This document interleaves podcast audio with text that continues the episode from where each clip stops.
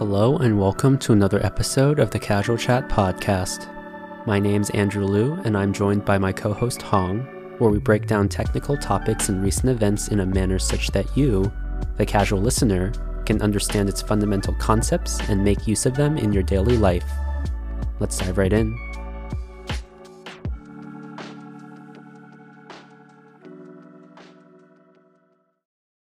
This article is from AnandTech.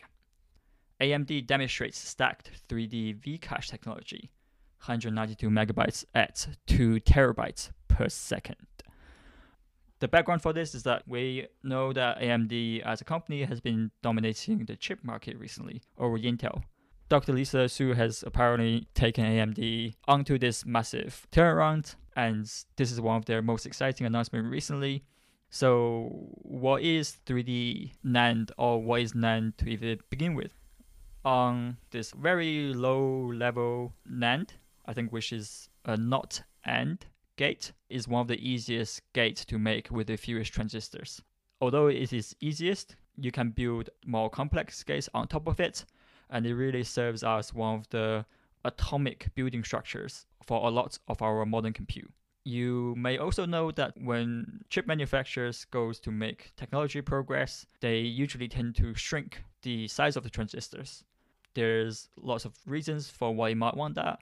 Not only you get more power efficiency, but you can easily imagine a scenario where if you can fit lots of transistors together, you overall can fit more transistors within that chip.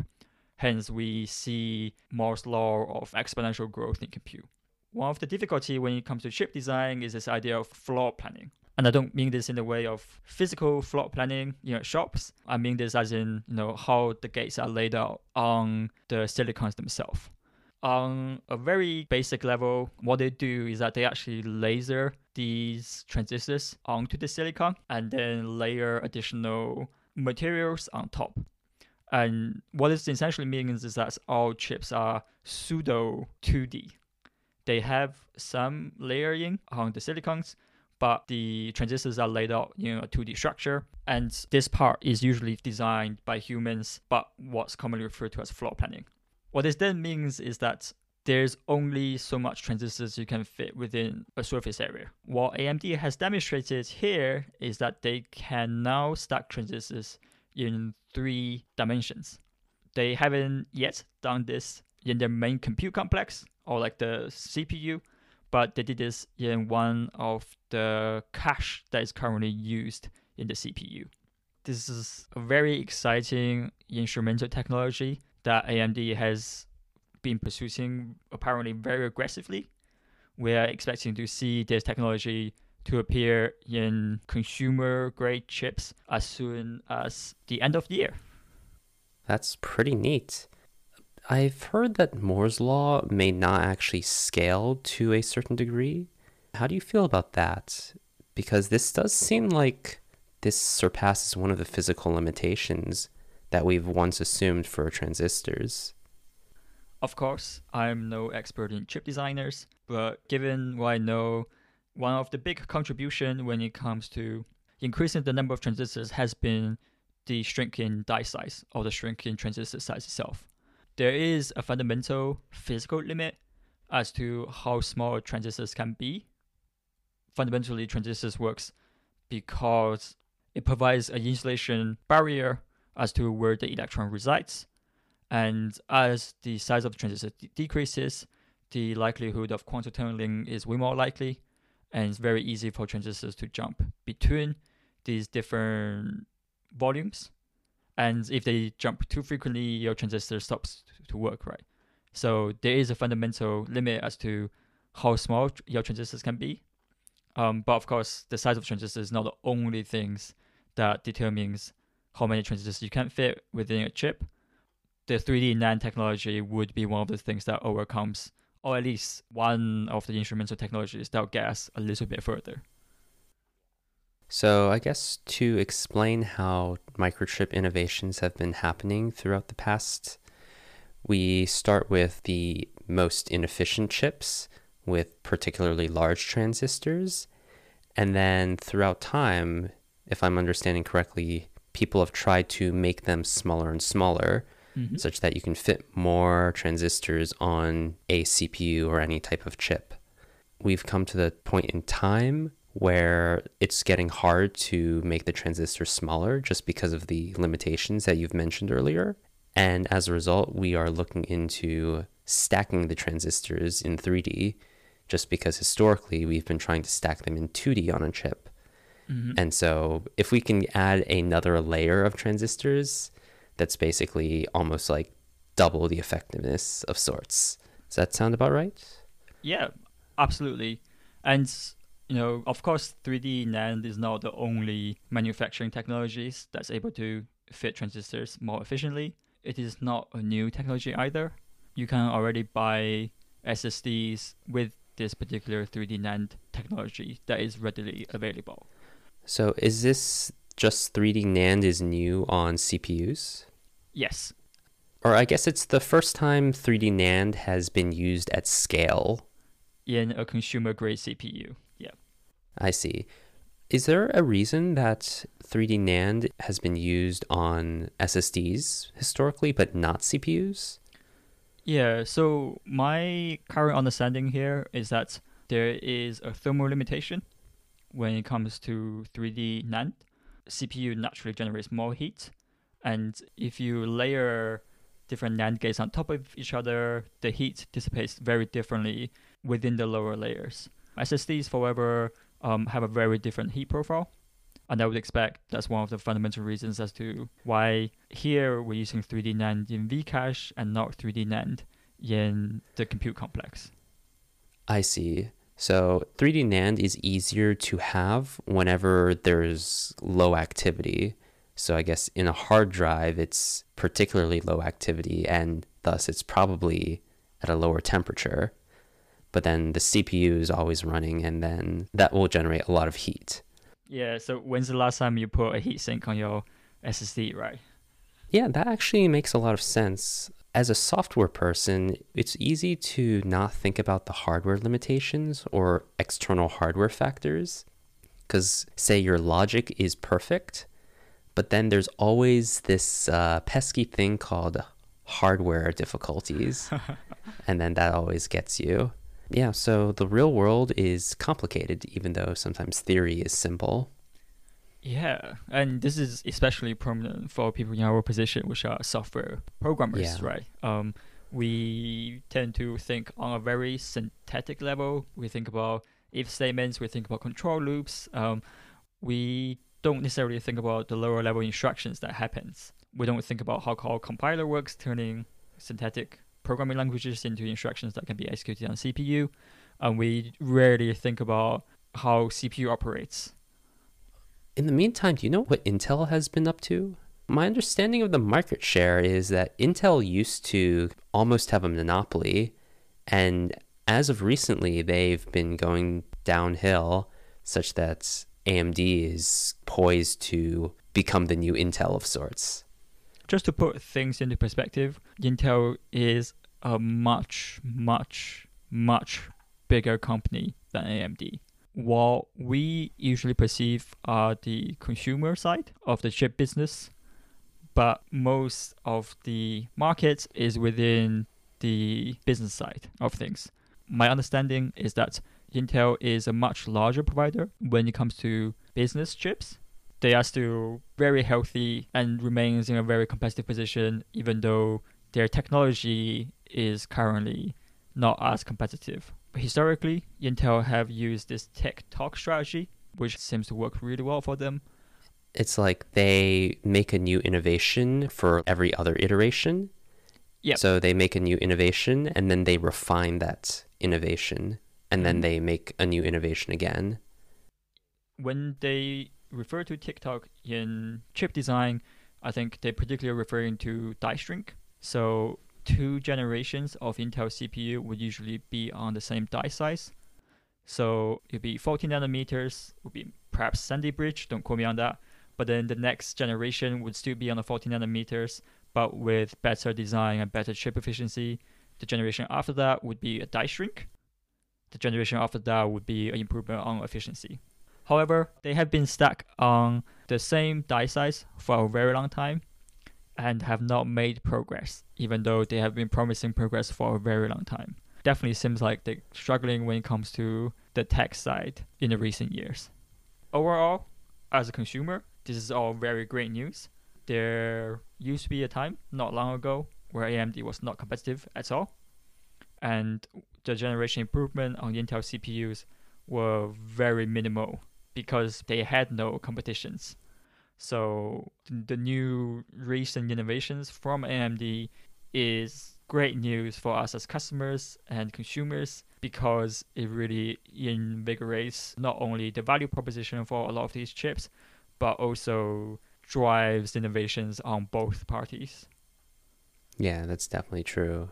Like, if Intel doesn't want AMD to eat their lunch, they'd better step up their game.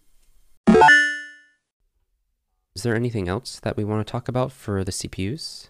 Uh, yes. So I also have another news on a very similar theme. Okay. So this particular article is from The Verge. Google is using AI to design its next generation of AI chips more quickly than humans can. Although this only just broke the news recently, the research has been out for a while. The chip here that we're talking particularly, unfortunately, isn't one of the chips that you can buy as a consumer. It is TPU6, which is designed and owned by Google. TPU is Tensor Processing Unit. If you're familiar with machine learning, you definitely heard of this. It is one of the chip that you can use if you were to use Google's cloud service, and fundamentally, it helps to accelerate the training of your machine learning models. So, from a hardware perspective, I've known that CPUs are strictly inferior to GPUs just because GPUs on a hardware level were optimized for lots of operations that are common in applications such as um, crypto mining and machine learning. Mm-hmm. Basically, anything that's kind of graphics related, it's really good at. I am curious how's the TPU different? I'm guessing the TPU is superior to a GPU if you were to choose between the two. What does the TPU do differently from the GPU? That's a very interesting question. So, if we were to just move this analogy a little bit and compare the difference between CPU and GPU, the modern CPUs that you can get would probably maybe have about anything between 6 to 36 cores. However, the modern GPUs that you can get would have anything between 900 to maybe thousands of CUDA cores. These differences in cores are fundamentally different in the task that they do. So GPU has many cores because most of the time GPU is trying to put pixels on your screen. It does lots of very inexpensive tasks, but many of these tasks can be effectively paralleled. Hence the increase in the number of cores, but perhaps a decrease in the air quote power of the cores. I see. A CUDA core is not a real core, is it? Oh, what is a real core, Andrew? That is fair. I suppose for certain CPUs, virtual cores are not actual real cores either. Mm-hmm. But I think fundamentally, these are just a unit of compute that's designed for very different things, right? The things that you run on CPU are very general, but the things you run on GPU on CUDA needs to be very specified. The things you run on GPU is very specific. And you can think of TPUs as a more extreme version of this, where there is no way that you can run operating system very efficiently on a TPU, but it's designed to be very good at one thing in particular, and that's tensor operations. So I'm guessing the instruction sets are pretty geared towards matrix multiplication and whatnot. Mm-hmm. And like with the GPU, it has a lot of virtual cores of some type that can do a lot of simple things in parallel.